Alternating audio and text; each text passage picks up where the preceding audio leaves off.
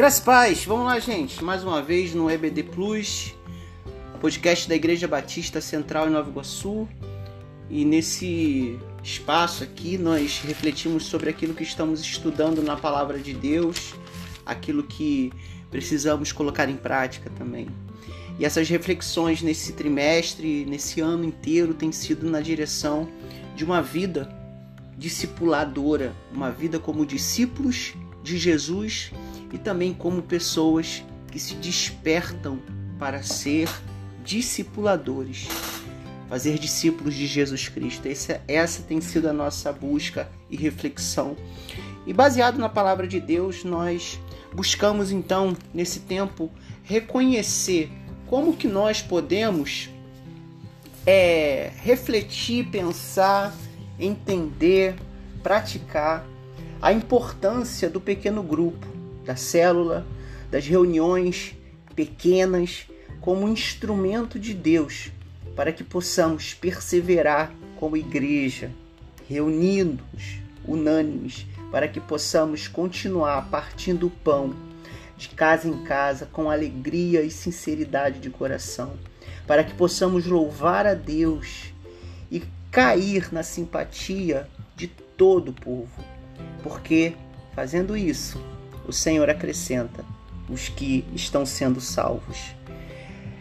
Essa palavra de Atos, capítulo 2, quando o Espírito Santo vem sobre a igreja e desperta na igreja esse ímpeto por ser testemunha de Jesus, como foi a promessa de Atos, capítulo 1, versículo 8, a manifestação do Espírito Santo proporcionando, capacitando a igreja para ser uma igreja que testemunha o Evangelho de Jesus Cristo, testemunha a ação de Jesus Cristo. Isso é muito importante. E através dos pequenos grupos, nós podemos aplicar de forma prática a, na vida que construímos com Deus ou que, ou que estamos buscando com Deus e com os nossos irmãos a possibilidade de sermos discípulos e de fazermos discípulos de Jesus. Por isso precisamos pensar que o papel do multiplicador ou do discípulo que se propõe a multiplicar, a compartilhar, a fazer outros discípulos de Jesus, esse é muito importante. O discipulador ele precisa entender a grande responsabilidade que ele tem que a sua própria vida tem de testemunhar, de mostrar, revelar o caráter de Cristo. Por isso é importante que nós, como discipuladores, como discípulos de Jesus, possamos nos colocar nesse compromisso o compromisso de refletirmos o caráter de Cristo e de estimular, através do nosso exemplo, outros a seguirem a Cristo através do nosso serviço, através da nossa atitude que abençoa outras pessoas. Por isso, as características do discípulo multiplicador precisam ser desenvolvidas. E essas características dizem respeito a manter a visão de uma vida discipular e de um relacionamento discipulador. O que significa isso? Precisamos ter a perspectiva de que nós podemos e precisamos é, manter o nosso olhar fixo em Jesus, o autor da nossa fé, para que possamos ter uma vida como discípulos de Jesus. E a partir dessa vida que nós temos de relação íntima com Jesus Cristo, o seu Evangelho e o propósito dele para as nossas, para as nossas vidas, nós possamos é, nos envolver viver atrelado a, ao plano que Deus tem para a sua igreja, que é fazer discípulos. Isso só se dá através de relacionamentos. Relacionamentos têm a intenção de caminhar juntos na direção do plano de Deus para as nossas vidas. O discípulo multiplicador, além de manter-se na visão, na perspectiva de uma vida de discípulo, de, de uma vida de buscar relacionamentos com outras pessoas, esse discípulo, discipulador, precisa ser empático. E ser empático aqui não significa fazer tudo para agradar as pessoas, mas demonstrar a humanidade que Jesus demonstrou, a humanidade regenerada, o olhar sobre aqueles que necessitam, a disposição para abençoar e a disposição para que, se necessário, entregar a sua própria vida. Ser empático é nessa direção. E aprender a ouvir, saber a ouvir, porque quando nós aprendemos a ouvir, nós nos aproximamos das pessoas e permitimos o vínculo através da fala.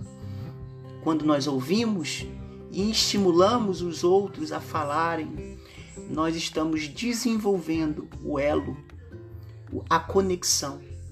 Isso é tão importante nos nossos dias.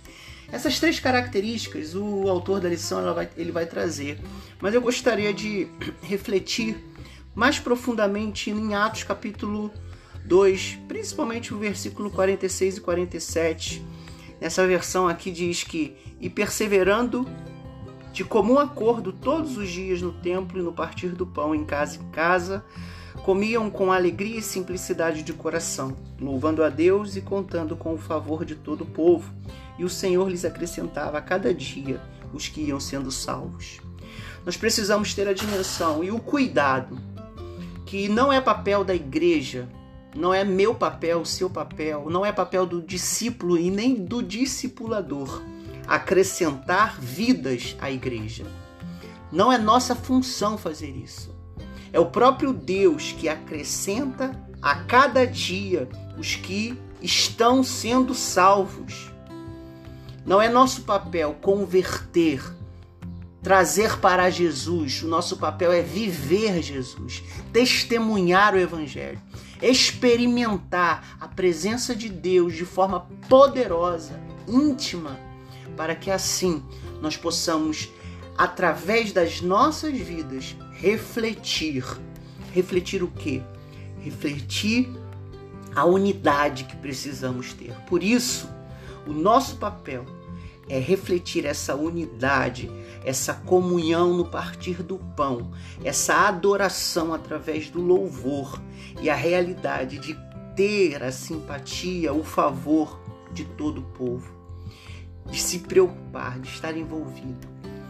Então, ao invés da gente se preocupar tanto em converter, em agregar, em engajar pessoas, a nossa religião por que, que a gente não faz o que, o que a igreja primitiva fez, principalmente relatado aqui em Atos capítulo 2? Primeiro, nessa versão diz: perseverar, perseverando de comum acordo todos os dias no templo. É preciso que nos despertemos para a necessidade da reunião, de estarmos juntos isso não significa apenas estar no templo, mas de compartilhar a nossa vida. Precisamos construir vínculos. E o modelo de pequeno grupo, muito mais do que um modelo para trazer pessoas para a igreja, precisa ser um modelo para que seja possível o compartilhar da vida junto como aqui havia na igreja dos primeiros do, do primeiro século. Eles perseveravam de comum acordo todos os dias. E além disso, precisamos também nos despertar para o partir do pão. E esse partir do pão aqui significa que a comunhão não é apenas é, estar junto, a comunhão significa também partilhar daquilo que nos sustenta tanto espiritualmente como materialmente. Isso não se dá apenas nas reuniões grandes no templo, onde há ali o espaço público de religiosidade. O partir do pão precisa ser de casa em casa, no cotidiano, no dia a dia, na vida como ela é, no compartilhar de problemas e de alegrias, no experimentar de uma mesa colocada para que possamos compartilhar de momentos felizes, mas também no momento em que a mesa é colocada para estarmos juntos ali em momentos tristes, ou seja, eu preciso, nós precisamos, como igreja, nos despertar para o partir do pão de casa em casa. E isso com alegria e sinceridade ou simplicidade de coração. E também louvar a Deus. O louvor aqui é o reconhecimento de que é Deus que faz as coisas acontecerem. Foi Deus que enviou seu Filho amado para que tirasse o pecado do mundo. Foi Deus que ressuscitou Jesus Cristo dos mortos e venceu a morte. Foi Deus que, através de Jesus, manifesta, manifesta em nós o seu Santo Espírito para que possamos ser capacitados a testemunhar, a sermos mártires do Cristo ressurreto, do milagre da salvação e da certeza que Jesus Cristo ele está conosco todos os dias. Isso nos desperta a adorar, a louvar a Deus. E isso tudo, o louvor, a, o partir do pão e a perseverança em estar juntos, faz com que todo o povo olhe para nós e encontre em nós simpatia. E simpatia aqui não quer dizer concordância, Simpatia aqui não quer dizer que haverá um, um acolhimento das pessoas à mensagem do Evangelho. Simpatia aqui é o olhar de que de reconhecimento de que naquele grupo de pessoas existe uma realidade que não há em nenhum outro grupo de pessoas. E esse é o grande problema que a gente tem enfrentado nos nossos dias. Às vezes a gente não consegue não se desperta para mantermos as nossas reuniões, os nossos encontros, para mantermos o partir do pão além dos encontros religiosos, com alegria e simplicidade de coração. Não adoramos a Deus por tudo que Ele faz e Ele tem feito por nós e tudo que Ele é. Nós adoramos a Deus como uma moeda de troca. Nós muitas vezes nós não conseguimos fazer essas coisas, então o que, que a gente faz? A gente tenta agregar as pessoas, acrescentar as pessoas com as nossas próprias estratégias. Por isso, não é a estratégia do pequeno grupo, não é a, a maneira como nós lidamos com as coisas, mas é como Deus, através de nós, nos molda, molda a sua igreja, molda os nossos encontros, modela os parâmetros dos nossos relacionamentos. É isso que faz as pessoas terem simpatia, não por nós, mas por aquilo que se manifesta através de nós. O Cristo é revelado quando a igreja vive em comunhão.